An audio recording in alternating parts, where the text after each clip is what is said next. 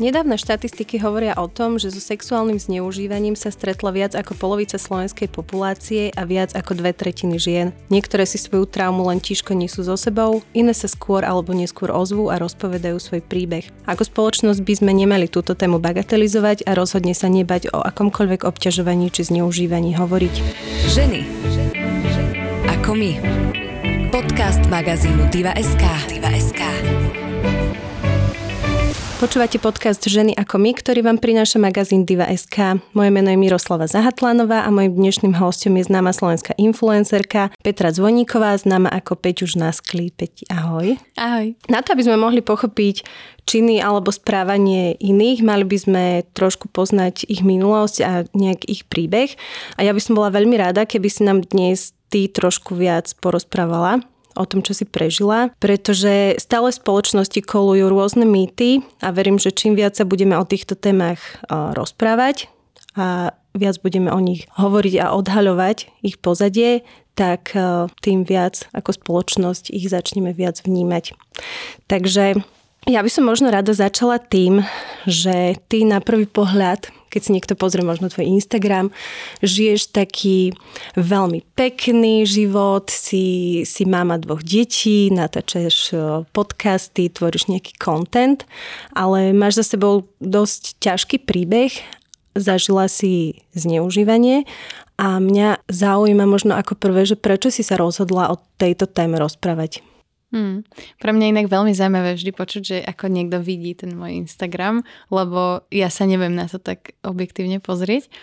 A pre mňa, prečo som sa rozhodla rozprávať aj o tých ťažších veciach, je to, že mm, sú súčasťou nás a mm, mne sa celkovo ja som sa jeden čas snažila byť jedna z takých tých akože dokonalých Instagrameriek a robila som outfit posty a venovala som sa takým pre mňa povrchným témam, ktoré ma síce bavia a tiež napríklad líčiť sa ma baví, ale je to povrchná vec. A a potom som začala chodiť na terapiu, alebo možno ešte aj predtým a proste naučila som sa o veciach hovoriť a zistila som, ako veľmi mi to pomáha a jak som prestala chodiť na terapiu a dostala som sa opäť do takého horšieho obdobia, tak som si začala tak sama robiť terapiu tým, že som o tom začala písať na blog a teda neskôr aj na Instagram a doteraz je to niečo, čo robím a čo mi že mega pomáha vyrozprávať sa alebo vypísať sa o veciach, ktoré ma trápia a aj o tom peknom samozrejme, ale považujem to za rovnako dôležité. Aj tie negatívne veci, aj tie pozitívne veci dávať von. Takže za teba asi nie je úplne správna cesta také tie dokonalé, dokonalé Instagramy, že všetko je strašne super a že som iba krásna a, a šťastná. Akože pre niekoho možno áno, ale ja by som to nedokázala, lebo to nie som ja. Verím, že pre veľa ľudí je efektívnejšie možno, alebo také mm, bezpečnejšie dávať von takýto nejaký imič seba a tie svoje trápenia si riešiť v súkromí. Není to pre každého a není to hlavne ľahké ísť s niektorými vecami von. E, sama to viem, že proste síce príde strašne veľa pozitívnych správ a podporí a ľudí, ktorým to možno pomôže, ale potom je tu tá druhá stránka, tí ľudia, ktorí to využijú proti človeku alebo proste vyťahujú to ako jeho slab, akože chcú mm-hmm. na to útočia a a ktorí proste hejtujú a keď hejtujú niečo tak osobné, alebo niečo negatívne, tak e, je to ťažké. Takže ja úplne chápem tie dokonalé profily, len teda nie som to ja a mne by to nič asi nedávalo. A myslím si, že ani môjmu publiku by to nič nedávalo, lebo zase nemám taký úžasný život, že ja neviem, by som ich mohla inšpirovať cestovaním alebo niečím. Dobre, tak teraz skúsme, možno niekto nepozná ten tvoj príbeh, tak e, porozprávať teda o tom, že si teda bola zneužitá, hmm. čo všetko, čo všetko si zažila? Hmm. Ja som o tom e, nedávno mala hm, taký live talk a vlastne bolo to prvýkrát, kedy som o tom hovorila pred ľuďmi. Dovtedy som o tom vždy hovorila buď akože s jedným, s dvomi ľuďmi mm-hmm. face to face, čo boli z môjho okolia, alebo som o tom hovorila na svojom YouTube kanáli, prípadne na Instagrame. A toto bolo prvýkrát tak naživo. A uvedomila som si, že aké to vlastne ťažké sa znovu tak ponoriť do tej témy, lebo vlastne to video, ktoré som vydala, to bolo 3 alebo 4 roky dozadu. A úplne tak v skratke, ja som mala takú partiu, s ktorou sme chodevali von. Partia bola teda zmiešaná, chalani, baby, chodevali sme na diskotéky, chodevali sme chlastať, to bola akože moja mladosť, že sme cez víkendy chodili piť. a, a zabávať sa a vlastne e, tento jeden konkrétny večer sme boli v takom nejakom pofidernom podniku a, a tam ono to tak už býva, že keď je človek pripitý, tak sa akože občas s niekým porieši, ako Áno. sa hovorí. Koľko si no, mala rokov vtedy? 17. A ja som vtedy tam bol taký chalan, ktorý sa mi páčil, tak sme sa akože boskávali a tak a to sa nepačilo jednému inému človeku z našej partie, ktorý akože brala som ho ako kamaráta, ale vždy sme mali taký komplikovaný vzťah asi odvtedy, kedy som ho vlastne odmietla kvôli tomu, že som chodila s iným človekom z tej mm-hmm. partie, alebo dávali sme sa akorát dokopy. Čiže my sme síce boli kamaráti, ale boli tam nejaké city z jeho strany, z mojej strany nie. No a v tento večer to nejak tak vybuchlo celé a strašne sme sa pohádali ešte v tom podniku. A bolo to, že prvý a posledný krát, čo som po niekom hodila, že sklenenú flašu. Čiže asi si vieš predstaviť, v akom mm-hmm. rozpoložení Áno. nervovom som bola. No chcela som ísť domov. Ja som mala dosť problém v tej dobe hovoriť nie, a nechala som sa presvedčiť jednou e, takou mojou známou, že poďme ešte na dom, lebo jej sa, akože e, ona chce ísť s nimi von a ona tam nikoho nepozná, nech idem aj ja. A ja, že dobre, že pôjdem s tebou, ale za podmienky, že ako náhle tam prídeme, tak ja si pôjdem do nejakej izby, tam sa zavriem, idem spať hotovo, proste nechcem sa už zabávať, nemám náladu na tých ľudí. No a ja som vlastne išla do tej izby, jak sme prišli na ten dom, tam som sa aj zavrela mm, a vlastne tam prišiel on ten človek, s ktorým som sa pohádala a ja som to nejak tak vnímala, že, um, že, že dobré, že proste kašlíme na to, OK, kašlíme na celú hádku, zabudnuté, uzavreté. Ja som strašne si chcela už láhnuť a sa vyspať. A teda myslela som si, že keď mu poviem, že OK, tak dobre, nič sa nestalo, takže sa aj vyspím, ale teda nevyspala som sa, lebo um, on hovorí mu, že, že choď už preč, že ja si chcem proste lahnúť a on síce hovoril, že áno, idem preč, ale nechodil preč. Mm-hmm. A ja som to v tom tolku mala tak nejak v tej jednej vete zhrnuté, že tak ako stratilo význam to jeho áno, odídem, tak takisto stratilo význam to moje, že nie, nechaj ma. Mm-hmm. A vlastne ma zneužil. A hej, no, to bolo v skratke to, čo sa stalo. Hm. Mm, ale ja som teda si to pozrela a ty si hovorila, že vlastne on ťa síce zneužil, ale že ty si vlastne nedokázala nič urobiť. Mm. Že každý si to podľa mňa tak predstavuje, že som zneu... že ako môže byť zneužité, však si mala kričať, mala si mm. sa brániť, mala si ho zbiť, mala si neviem čo. Si povedala, že si to nedokázala. Mm-hmm.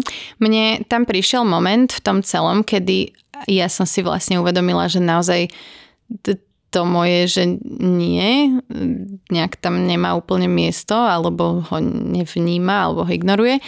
A prišiel proste moment, kedy mne je keby zmrzlo telo a úplne som sa tak... Neviem, som sa proste zasekla a už som iba tak dúfala, že to skončí čím skôr a neskôr, keď som to riešila teda s mojim terapeutom alebo aj s inými odborníkmi, tak e, som zistila, že toto je bežná reakcia vlastne mm-hmm. obeti takýchto činov, pretože je to taký prirodzený obranný mechanizmus. Nemá ho každý, každý reaguje inak, niekto by možno kričal, niekto by sa bránil, ale pre mňa možno aj tým, že to nebol, že cudzí človek, Aha. ale tým, že to bol kamarát, s ktorým sme sa poznali roky, tak možno, že aj tá moja hlava tak nejak do posledného momentu chcela veriť tomu, že že by to nespravil. Mm-hmm. A už mhm. keď sa to dialo, tak už to bol taký šok na ten organizmus. Zaujímavé počúvať mm. niečo, niečo takéto, ale mi tak napadlo, že či to možno nebolo aj z tvojej strany, že si bola taká presne, ako si povedala, že v tom čase si nejako nevedela mm. povedať ľuďom nie a že si bola taká, že sa od teba niečo očakávalo, tak si, tak si proste teda... Mm, myslím si, že tam určite bol aj tento aspekt toho.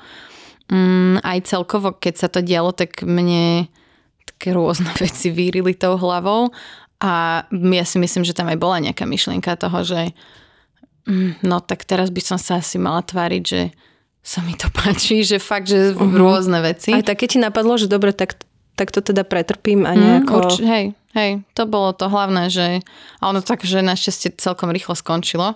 Um, čo bolo zaujímavé, bolo to, že vlastne ono sa to tam hneď začalo riešiť. To lebo, som sa chcela spýtať, mm, že dobre, udialo sa a toto, čo mm-hmm. sa mhm. stalo a že čo bolo potom? Uh, ono, my sme nejak tak odišli z tej izby a ja som sa akože obliekla a na tom byte sa e, neskôr ráno, keď už začalo svítať, sa začalo riešiť, že pokom zostala, že celá krvavá postel. Prepač, a... ak sa spýtam, to bola pre teba prvá sexuálna skúsenosť? Nie, nie, ale tým, že to moje telo bolo mm, absolútne, že neviem, jak to ani nazvať. Že si to asi nechcela. tak proste, uh, no, tak sa Aha. to celé tam nejak, akože boli tam nejaké mierne poranenia uh-huh. v tej intimnej oblasti a Um, čo je inak niečo, o čom sa veľmi nehovorí, ale um, to bolo napríklad niečo, čo, čo potom som mala ako následok. Že pri akomkoľvek ďalšom intimnom styku, či už to boli moji partneri neskôr, tak som mala proste tento problém, že to telo sa nedokázalo už uvoľniť a častokrát sa mi to dialo, že akože tam bolo takéto niečo. Um, a myslím si, že to má veľa žien tak a nehovorí sa o tom, ktoré si niečím takým prešli. A no ono sa to tam vlastne začalo riešiť, že pokom to zostalo a tým, že ja som je keby ani nevedela v ten moment alebo v ten deň pomenovať, že čo sa stalo a taký, taká tá hlavná myšlienka alebo emocia, ktorú som cítila, bola, že hamba. Tak ja, som, ja by som v ten moment povedala, že čokoľvek, len aby si ľudia nemysleli, že to som bola ja. A takže ja som sa vyhovorala, no ale ja nemám teraz menštruáciu, to určite nejaké iné dievča, ktoré má menštruáciu mm-hmm. a boh vie, čo tak dorobila, neviem čo. A, a to vlastne trvalo potom aj roky neskôr, že ja som mm, to odmietala priznať, že to, čo sa stalo, sa akože, že, že to bolo zneužitie. Aj tak. tak sama pred sebou si to, si to nejako v sebe potlačala? Ja som to potlačala totálne. Akože toto je taký môj vzorec, ktorý som robila celý život, že som potlačala veci. Uh-huh. Takže to bolo tiež niečo, čo som potom začala spracovať na terapii a vlastne až na terapii o nejakých 5 rokov potom, čo sa to stalo, bolo prvýkrát, kedy niekto pomenoval to, čo sa stalo, kedy niekto mi povedal, že si za to nemôžem sama, kedy akože to bolo úplne, zrazu sa mi otvorili nové obzory a pochopila som, že, akože, že som bola v tej situácii obeď. Tak predsa len si bola, dajme tomu dieťa, keď si mala 17 mm. rokov, asi nie je tá žena tak nejak akože uspôsobená niečo mm. takéto prežiť a spracovať. Dobre, takže stalo sa toto, čo sa stalo a ty si relatívne teda dlho hmm. hovoríš, že si to potlačila, bola si ticho a potom si sa rozhodla, že s tým pôjdeš von. Mm-hmm. Bolo pár ľudí, pred ktorými som to spomenula, lebo som musela, lebo tá situácia k tomu viedla. Napríklad môj prvý partner vlastne po tom, čo sa toto stalo. A ty si to teda nepovedala ale ani, ani rodine, lebo tak to no, predpokladám, to nie, to že by sa riešilo. mm. Takže to bolo také nejaké ťažké tajomstvo, ktoré si si niesla nejaký, mm. nejaké dlhšie obdobie mm. sama so sebou. Hej? Akože napríklad tomu partnerovi som povedala, čo sa stalo, ale strašne som to zľahčovala. Mm-hmm. Lebo on hneď na to zareagoval, že počkaj, že on ťa akože znásilnil a e, to musím povedať, že si strašne vážim tohto konkrétneho teraz už ex-priateľa, lebo je naozaj, že jeden z mála mužov, v mojom živote, ktorým, keď už som o tom začala hovoriť a povedala som o tom, tak to sám dokázal pomenovať a ako keby bol empatický voči mne. Uh-huh. A, mm, ale napríklad jemu som tiež povedala, že nerieš to, nechcem to riešiť, lebo on bol tiež z tejto party, on poznal toho človeka uh-huh. a on, mal, on chcel akože tak ja sa, ja sa na toho na to spýtam a budem, a ja že nie v žiadnom prípade. Čiže ja som ako keby stále, stále mala tú tendenciu toho, že neriešme to, nič sa nestalo, ruky preč. A vlastne až na tej terapii som sa to naučila sama nejako pomenovať a hovoriť o tom. A jak som to prelomila na tej terapii a vyplakala som sa o tom a, a všetko som nejak tak pochopila aj ja sama pre seba, tak potom som sa naučila o tom hovoriť aj s inými ľuďmi. Ja keď som začala chodiť na terapiu, tak ja som e, ľuďom, ktorých som mala okolo seba, veľmi často o tom procese rozprávala, pretože pre mňa to bol že životná zmena. Doteraz hovorím, že to je najlepšia vec, ktorú som pre seba kedy spravila a tým pádom aj o tomto som začala hovoriť. A ja som sa zrazu stretla s tým, že kopec žien z môjho okolia mi povedalo, že sa stretli s niečím podobným. A to bol pre mňa taký šok, lebo ja som si, mm, možno aj preto som o tom predtým nevedela hovoriť, že, lebo ja som nevedela, že to sa deje tak veľa ľuďom. A človek si prípada sám a tým, že o tom ľudia nehovoria, tak si človek prípada, že s ním je asi niečo zle, keď sa mu niečo také stalo. A to bol vlastne taký hlavný spúšťač toho, prečo som si povedala, že o tom natočím aj video neskôr, lebo som vedela, že keď v mojom okolí je toľko ľudí, ktorým sa niečo také stalo, tak koľko takých ľudí je na tom internete. A možno im povedať, že pomôcť im pomenovať to, čo sa im stalo, alebo pomôcť im pochopiť, že boli obeď a že si za to nemôžu sami, alebo pomôcť vlastne pomenovať, čo sa vlastne stalo. A to sa mi podarilo, lebo naozaj z tých reakcií, ktoré som dostala na to video, um, to bolo fakt, že neskutočné množstvo správ od ľudí, ktorým sa niečo také stalo, či už v detstve, či už v dospelosti, či to čo, boli ženy, čo tie, muži. Čo ti tie ženy tak najviac akože mm. možno nejaký spoločný príbeh alebo nejaký spoločný menovateľ, že čo je možno také najčastejšie, čo tie ženy zažívajú, ak môžeš tak nejak mm, akože napríklad z tej pocitovej roviny strašne často zažívali to isté, čo ja, že hambu a práve preto o tom nikomu nepovedali. Mm, veľmi veľakrát je to s niekým z blízkeho okolia, či už o, s partnerom vo vzťahu. Ano. Lebo to je tiež také tabu na Slovensku, že vo vzťahu sa nemôže udiať znásilnenie. No môže a deje sa to. Um, takisto presne, že niekto z kamarátskej skupiny alebo bratoví, bratoví kamaráti, to bol strašne často sa opakujúci um, nejaký motiv toho, čo mi oni písali a neviem, akože bolo to, ja som vedela, že sa to deje veľa, ale to množstvo tých správ, to bola predsa len taká facka pre mňa, že wow, že nečakala som asi až takú odozvu. A tiež aj to, koľko žien, boli aj muži, ktorí písali. Mm-hmm. Počkaj, muži boli zneužití áno, áno, mužmi, áno, ženami? zneužití mu- uh, aj, aj. Mm-hmm. Mm. Ale a to je napríklad tiež niečo také, že muži sa hambia rozprávať o tom, že boli ženou zneužití, lebo tu podľa mňa, ak sa nemýlim, tak ani neexistuje taká definícia nejako v zákone, že by muž mohol byť zneužitý ženou ale môže. A, a prekvapilo ma, koľko ľudí mi napísalo, že až po vypočutí si toho môjho príbehu si uvedomili, čo sa im stalo. Mm-hmm. Podľa mňa majú ľudia tak akože zaužívané, že to sa deje iba presne, že žena kričí a má mm-hmm. nejaké modriny. V temnej a... uličke s neznámym páchateľom a No. A že vlastne sa to presne deje aj v partnerských vzťahoch, mm. že tá žena proste povie, že nie a muž povie, že proste ale áno. Mm. Takže a deje sa to a tí ľudia to nevedia pomenovať. Vedia, že im je to nepríjemné, to je presne, ak ja v tom, v, tom, v, tom, v tom momente alebo v tých následujúcich dňoch potom, čo sa to stalo, že ja som vedela, že to bolo zle, vedela som, že som to nechcela, ale ja som to nevedela pomenovať, nevedela som určiť, že akože bolo to vôbec sa vysporiadať s tou svojou rolou v tom celom bolo pre mňa hrozne ťažké. A ty si teda išla na terapiu, ale ty si išla na terapiu asi nie iba s týmto. Ja som vôbec nešla s týmto na terapiu. nie, nie, ja som, ja som akože ani podľa mňa, keď som začala chodiť na terapiu, som si ani nemyslela, že sa k tomuto dostaneme. Lebo ja som išla na terapiu s tým, um, mne sa opakovali také rôzne vzorce v živote. Mm, aj predtým to, aj potom to, potom to ešte viac. Um, mala som nefunkčné vzťahy, vždy som si vyberala takých ľudí, ktorí boli nedostupní a zároveň som sa na nich že totálne namotala, ale s takou, že skutočnou zdravou láskou to nemalo, že nič spoločné.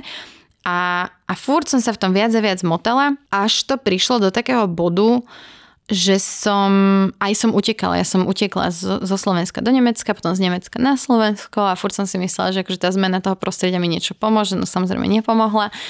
A dostala som sa do bodu, kedy som začala, nevedela som už nejak tak fungovať v spoločnosti úplne normálne, že na kolegov som bola hrozne zlá, furt sa mi chcelo plakať a um, nevedela som fungovať.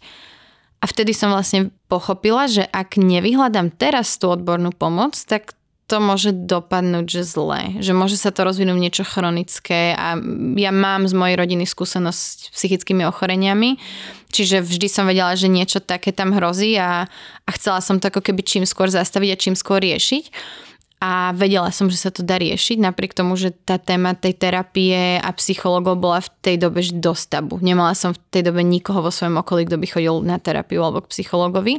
Zatiaľ, čo teraz, keď sa obzriem okolo seba, tak našťastie už mám našťastie, veľa, ale veľmi stále veľa ľudí, je to podľa mňa, riešia. Ale stále je to podľa mňa je. také nie úplne možno prirodzené, že stále je, na to ale v porovnaní s tým obdobím je to už oveľa, oveľa lepšie, za čo som strašne rada. A ja som tam išla riešiť presne, že tie nefunkčné vzťahy a, a že sa cítim nespokojná a tak. A ja som mala taký zoznam asi 30 vecí, ktoré som chcela riešiť, tak sme začali akože postupne riešiť. No a na nejakom 7. Mm, alebo 8. sedení sme sa dostali k tomuto a vtedy ako keby sa začal taký ten veľký um, breakthrough, taký zlom toho, že som lebo ja som dovtedy tiež bola otvorená na tej terapii. A tiež som dovtedy, mne to aj pomáhalo od začiatku, mne to veľmi pomáhalo sa zrazu vyrozprávať mm-hmm. a mhm. hovoriť o svojich pocitoch. Ale jak prišiel ten veľký zlom, tak, tak vtedy som akože pochopila, že čo je tá terapia zač. a že tam budem musieť ísť do hĺbky a že si tam veľa budem poplakávať a, a budem, je keby... Mm, povedal to aj e, psycholog Tomáš Filip, ktorého som mala u seba na podcaste, že niekedy to musí byť aj horšie chvíľu na to, aby to potom bolo lepšie. A presne také to bolo ale strašne veľa ma to naučilo, naučilo, hrozne veľa mi to dalo a aj ma to nadchlo pre ten proces mm-hmm. tej mhm. terapie, že aj keď uh, potom som nechodila už na terapiu, tak som stále sa v tej téme ako keby vzdelávala a, a sama som si to nejak tak riešila a milujem to. milujem chodiť na terapiu. Milujem to. To je super a možno aj pre ostatných, aby si ľudia, ktorí cítia, že nie je všetko možno mm. OK, že si tak povedia, že aha, že veď, že veď to je človek, ktorý mi pomôže, že možno mm-hmm. to nemusí byť pre niekoho úplne, že strašiak, že teraz neviem čo. No jasné, akože ono je to v primárne Pre mňa to bol taký šok, keď on sa ma pýtal na nejaké veci, ja som mu odpovedala a vždy som odpovedala ako keby, že no toto nemôžem, lebo tento by sa cítil takto a myslím si, že tomuto a on sa ma stále pýtal, že ale ja sa pýtam na vaše pocity. A ja som vlastne prvýkrát v živote hovorila o mojich pocitoch a naučila som sa pomenovávať tie emócie a zistila som, že vlastne že hnev nie je primárna emócia, ale hnev vyplýva zo strachu alebo zo smútku a že akože strašne veľa som sa tam naučila keď on mi povedal, že my tu teraz sedíme hodinu na to, že ide iba o vaše dobro, on mi vždy vykal, síce mi hovoril, že Petra, ale akože vy, vy mm-hmm. Petra, to bolo krásne. A, a, a že ide akože o moje dobro a že my tu riešime mňa a teraz sa zaoberáme mnou a pre mňa to bolo, že wow.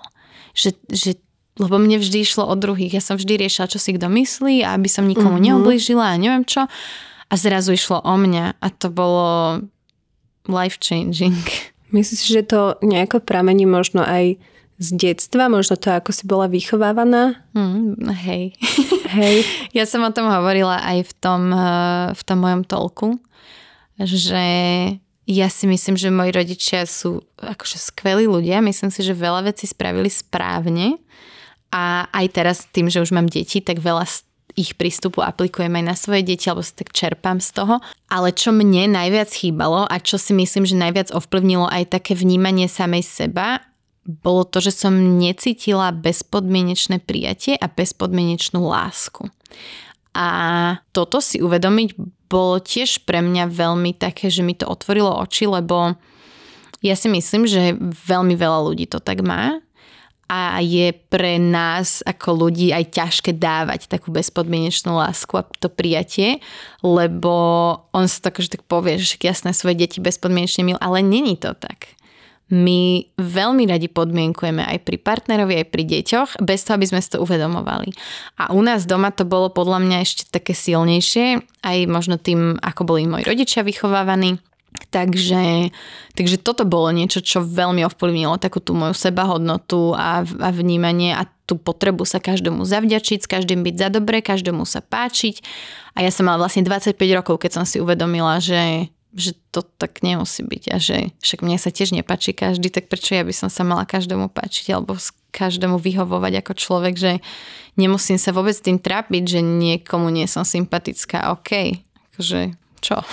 To je správne, tak toto nejako vnímať, ale keby sme sa ešte vrátili ku tomu, že bola si teda na terapii, rozhodla si sa, že ideš teda dať von toto, čo sa ti stalo, čo bolo potom.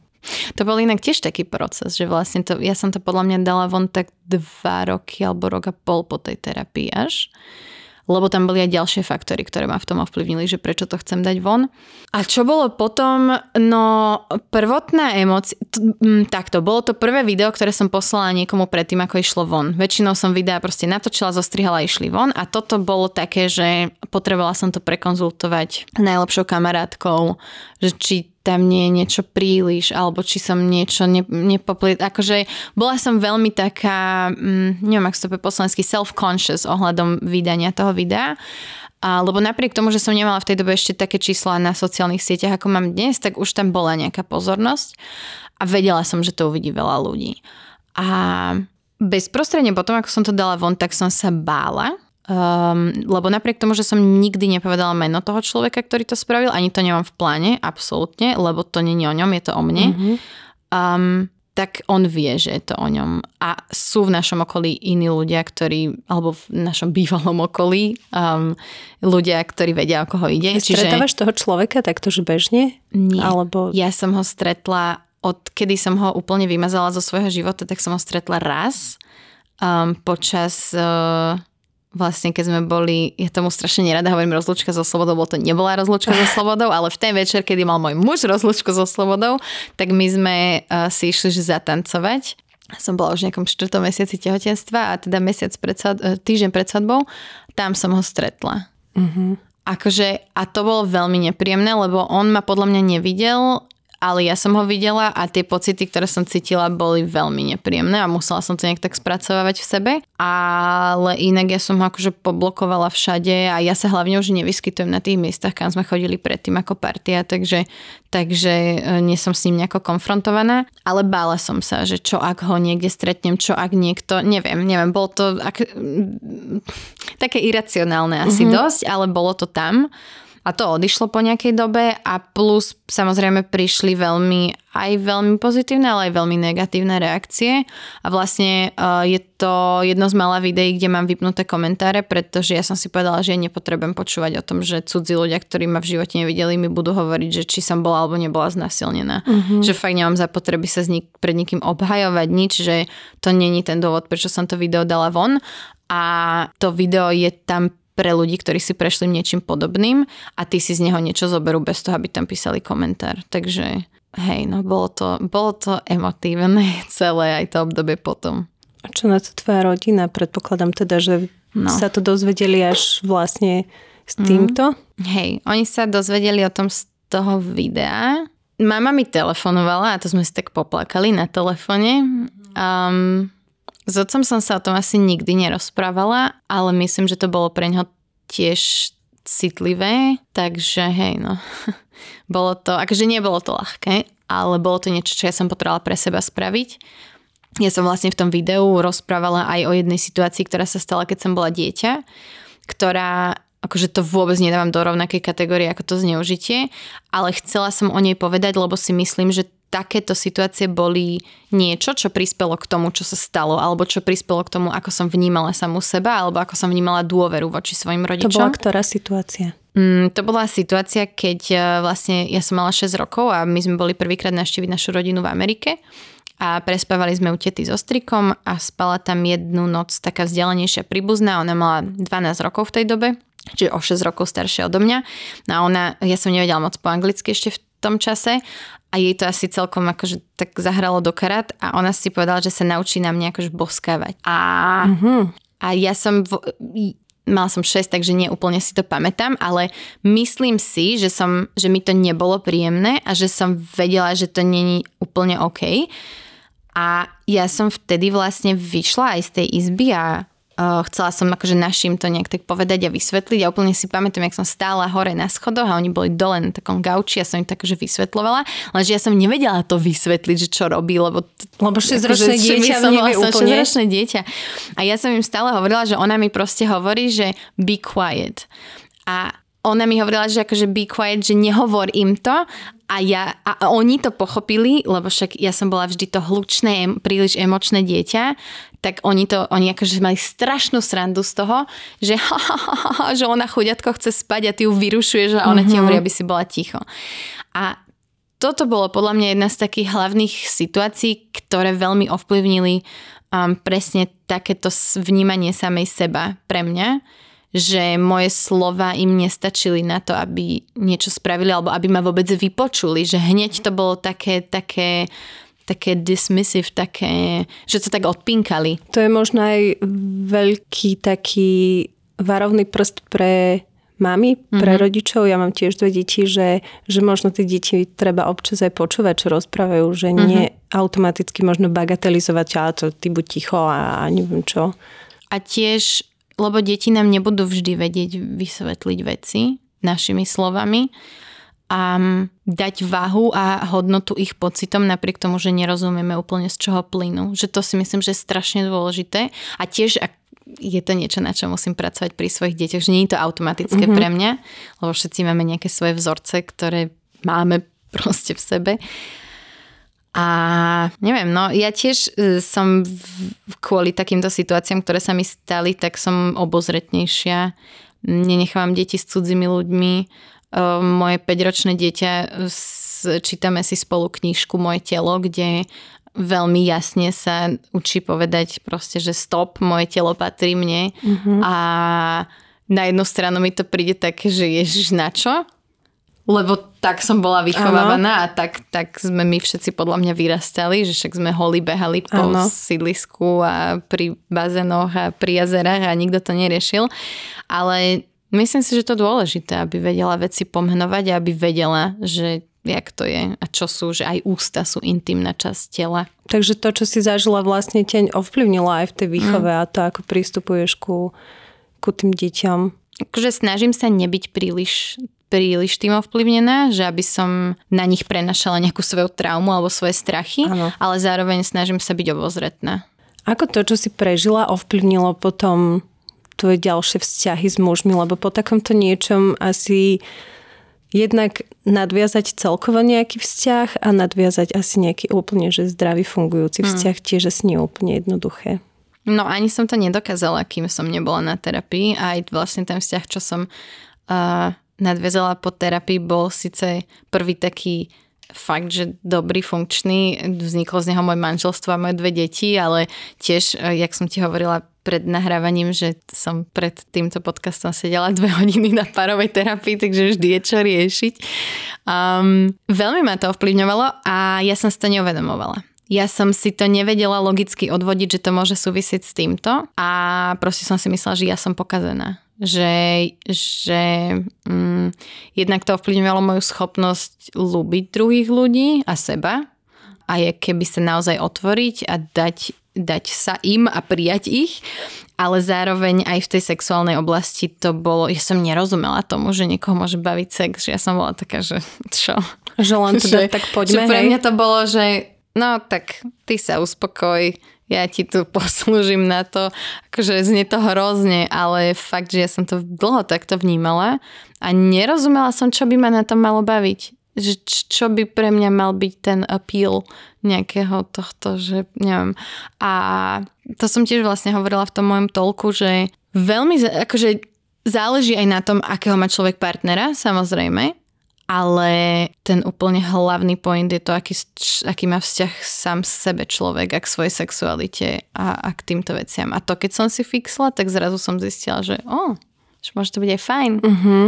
Takže, ale bol to proces. Trvalo to, neviem, 7 rokov, kým som vlastne dokázala prísť na chuť a to si už... Intimnému životu. A tak opäť. si to ale aj keď už si bola s tým svojim manželom, hej, že nebola si uzdravená a, a... No s mojim manželom som sa dala dokopy tesne po terapii, takže som bola taká akože čerstvo som veľa vecí objavila, zistila, naučila som sa, ale zároveň niečo pochopiť ešte neznamená, že to viem, vieme vyriešiť alebo máme vyriešené. Mm-hmm. Čiže to som sa tiež naučila až neskôr, že chápať nestačí. Um, ale to je celkom zaujímavé, že chodíte na párovú terapiu, teda keď, keď mm-hmm. už mhm. si to načrtla, tak uh, možno sa viac venuješ týmto témam, že aké najčastejšie možno problémy riešia dnešní mladí ľudia, alebo, alebo aké sú tie najčastejšie nejaké problémy vo vzťahu? Je to rôzne. A mňa veľmi často na Instagrame, tým, že sa venujem týmto témam, tak veľa ľudí ma vníma ako nejakého človeka, ktorý by mal radiť. Ja to strašne nerada robím, lebo si myslím, že sú to od toho iní ľudia, presne napríklad terapeuti. A vždy sa snažím, keď tak im povedať zo svojho pohľadu, že ak ja by som, alebo keď som bola v takejto situácii, riešila som to takto. Veľa ľudí rieši um, disconnect s partnerom, um, majú pocit, že každý chce niečo iné a veľa ľudí rieši jazyky lásky. A majú iné a nerozumejú tomu a tak. A veľa ľudí veľa ľudí rieši hlavne teda po príchode dieťaťa alebo deti takéto, že zrazu ten muž žije úplne iný život, tá žena žije úplne iný život a nájsť tam nejakú takú connection. No. Toto je presne to, že ja som sa stretla nedávno s mojimi kamarátkami, ktoré majú mm. čerstvo malé deti a vlastne každá riešila, že ja som doma s deťmi, riešim deti a môj partner má ďalej život svoj predtým. život, ktorý mal aj doteraz a hmm. to som tak vnímala, že to je taký dosť veľký problém, hmm. že, že toto sa tak akože rieši veľmi vo vzťahoch. Dosť. dosť. A tebe to teda pomáha, tá terapia, že si prišla na nejaké také vychytala muchy? Mm, no my sme začali, dneska sme mali tretie sedenie a tie prvé dve boli také lajtové a také veľmi príjemné pre mňa. A už po tom prvom sedení som si všimla, že mne to vlastne strašne robí dobre rozprávať. Iba rozprávať.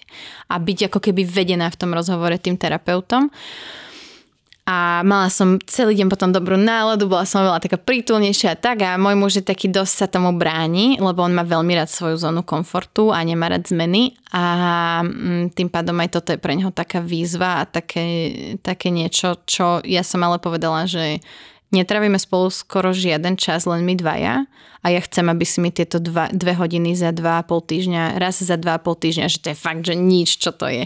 Že toto mi venuješ a toto bude ten náš čas, lebo to potrebujeme a ja cítim, že to potrebujeme, pretože chodiť na individuálnu terapiu je super, ale ja som sa o to pokusila aj počas nášho vzťahu a nemalo to pre mňa taký prínos, ako keď som chodila ako single človek na tú terapiu, pretože predsa len keď je človek vo vzťahu a už duplom, keď je v manželstve a keď sú tam deti, veľká časť jeho života je závislá od toho druhého, alebo proste sme tým, ktorý funguje spolu. Čiže ono pre mňa nemalo veľmi zmysel riešiť veci, ktoré ma trápia ktoré súvisia s ním bez neho. Uh-huh. Takže preto ja som si akože toto tak nejak presadila a, a teda dneska sme sa dostali celkom hlboko a do emócií a myslím si, že aj jeho samého to prekvapilo. A tak uvidíme, no, čo to prinesie. Ale ja si myslím, že terapia môže len pomôcť. Akýmkoľvek smerom. Akože pre niektoré páry to končí rozchodom, ale pre niektoré páry ten rozchod je ten posun vpred. Takže Uvidíme, no, čo to prinesie. Držíme palce, aby to, aby to fungovalo. Ale ja som sa ešte chcela spýtať, že keď si teda začala e, rozoberať verejne vlastne niektoré témy, ktoré, ktoré si ženy ani možno najlepšie kamošky mm. nepovedia, ty o nich hovoríš proste naozaj, že bez príkras, tak ako si to zažila, tak ako to cítiš, že či si myslíš, že naša spoločnosť dokáže nejako prijať takéto témy, alebo či sa takýmto témam venuje nejak dostatočne veľa pozornosti, lebo ja ešte stále sa stretávam s názorom, že aha, že tak ona bola znásilnená, ale však ona si to pýtala, mm. veď ona chodí v krátkej sukni a ona proste nejaká vyzývavá. Mm. Je to už lepšie, ale stále je tam obrovská časť spoločnosti, ktorá to nedokáže prijať. Mne sa veľmi páčilo mám takú kamarátku, ktorá ešte pred pár rokmi nebola kamarátka a vnímali sme sa len ako internetové osobnosti. Ona e, sa dostala na môj blog, keď som písala o našich problémoch v manželstve. A ona mi hovorila, že ja som to nechápala, že ty tam píš, ty sa stiažuješ na svojho muža na svojom blogu, že to čo je? A nejak tak časom vlastne pochopila, prečo to robím, pochopila ten význam toho, zmenila na to vlastne pohľad.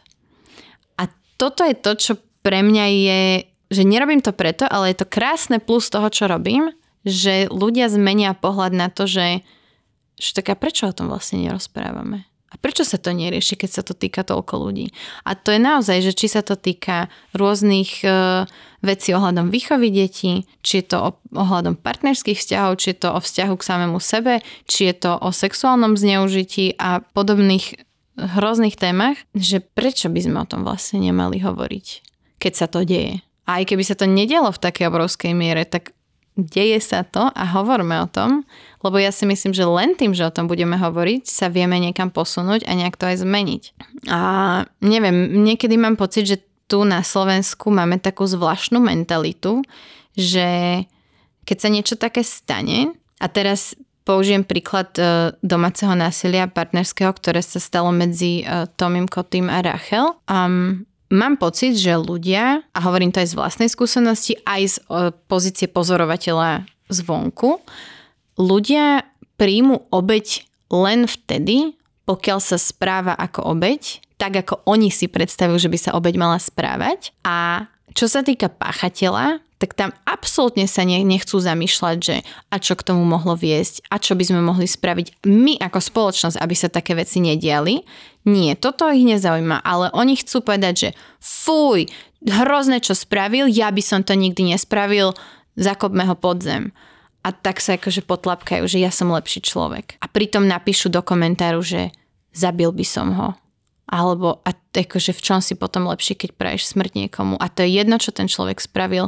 Proste, neviem, je, mňa toto veľmi, dlhodobo ma to trápi a je to či pri Tomášovi a Rachel, či to bolo pri tom, čo sa stalo na Zámockej, na Zochovej, že to boli všetko situácie, kde mňa extrémne šokovala tá nenávisť tej spoločnosti a to nepochopenie toho, že tu je nejaký hlbší problém, že to nie je jeden človek, ktorý spravil zlú vec a teraz kopme do ňoho, ale to je o nejakom probléme, ktorý treba riešiť a hovoriť o ňom a oni nech, ježiš, to nechcú o tom hovoriť. To ja som bola zvozená pod čiernu zem, keď som hovorila o tom, že a zamyslíme sa trošku nad tým, že čo k tomu vedie. To v žiadnom prípade nie. Treba to odsúdiť a treba to odsúdiť tak, že akože kopnúť si do toho človeka, lebo ak človek povie, že odsudzujem to, tak to nestačí, lebo není dosť striktný asi. A ako by sme sa podľa... Som sa rozohnila.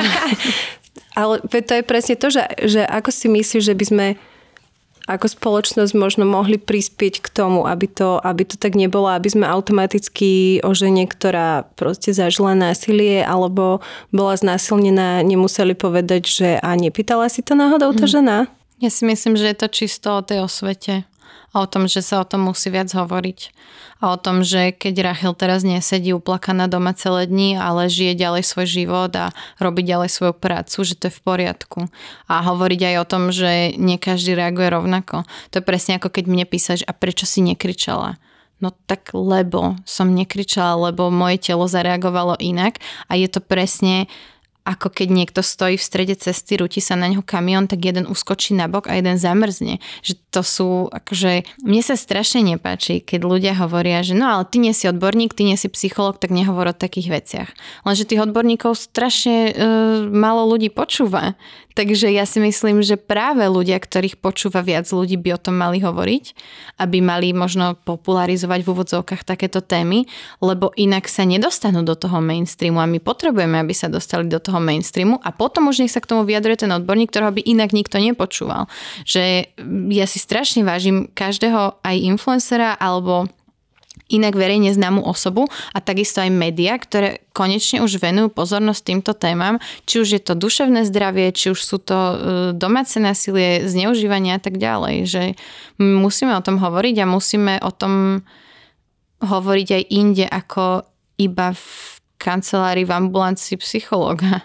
Asi najlepšie je to podľa mňa ukazovať na, na tých príkladoch, mm. ak to už vie o tom asi viac povedať ako žena, ktorá to prežila, mm. lebo ľahko sa hovorí, že ako by to malo byť, keď, keď sme to nezažili. Ale to som sa ťa presne aj chcela spýtať, že či si sa stretla aj s negatívnymi nejakými názormi a komentármi typu, že, že presne, že prečo si sa nebranila, no, alebo, alebo či si náhodou si to trošku, trošku nepýtala, alebo či mm. si nebola vyzývavo oblečená, alebo proste, že či je takéto názory ti prišli. No jasné. Aj e, nemala som chodiť piť, nemala som chodiť na ten dom. Nevadí, že sme chodili chodili na domy od 15 a nikdy sa nič také nestalo. Tentokrát som tam nemala ísť, lebo som, akože môžem si za to sama oblečenie, mala som protestovať, mala som kričať, mala som sa brániť, čo tiež veľa ľudí si neuvedomuje, že veľakrát, keď sa tá obeď bráni, tak je to ešte horšie. Hlavne veľa ľudí, oni si myslia, že to je akože nejaká taká racionálna situácia, že akože vtedy ten mozog človek funguje. si tak predstavuje, že no, no tak akože keby kričala, Áno, tak by presne, niekto prišiel no, pomôcť. No, ale to nie sú, to akože v vtedy nejde úplne mozog tak, jak by mal ísť. To je fight or flight mode, to je akože krízový management tela a mozgu. A ja som sa napríklad e, stretla aj s tým, že som si to teda vymyslela, lebo uh, som asi chcela byť tým známa, že, že som bola mhm. znasilnená, mm-hmm. tak ja neviem, akože ne, neviem si predstaviť, že tokoľvek by chcel byť známy ako niekto, kto bol zneužitý. A uh, mne to teda v mne moje sociálne siete a čísla narastli kvôli úplne iným veciam ako kvôli tomuto príbehu. A skôr si myslím, že som tým práve že riskovala to, že ma veľa ľudí bude mať zafixovanú ako e, tú, čo bola znasilnená, alebo ešte jedna krásna formulácia od jedného slovenského influencera, že som teda tá, ktorá sa neslávne preslávila s násilnením. Takže ja neviem, no ja to nevidím úplne ako plus ale tak každý to vníma inak. A...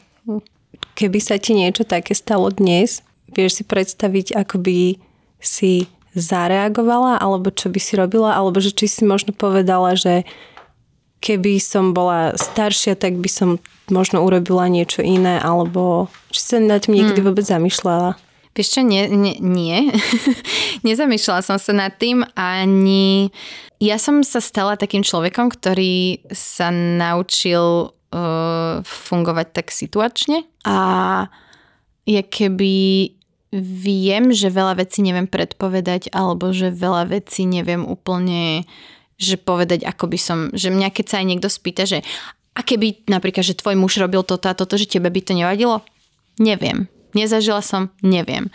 Ale akože veľmi by som chcela veriť, že by som vedela zareagovať inak. Že by som, ja neviem, ho kopla, alebo ja neviem, že by som kričala, ale netuším. Fakt netuším, pretože čím som staršia, čím viac terapie mám za sebou, tým viac si uvedomujem, že niektoré veci a vzorce máme v sebe tak hlboko zakorenené, že e, proste to sa môže takto prepnúť a proste dostaneš sa naspäť do mindsetu toho 6-ročného dievčaťa, ktoré nebolo vypočuté, alebo toho 17-ročného dievčaťa, ktoré bolo zneužité.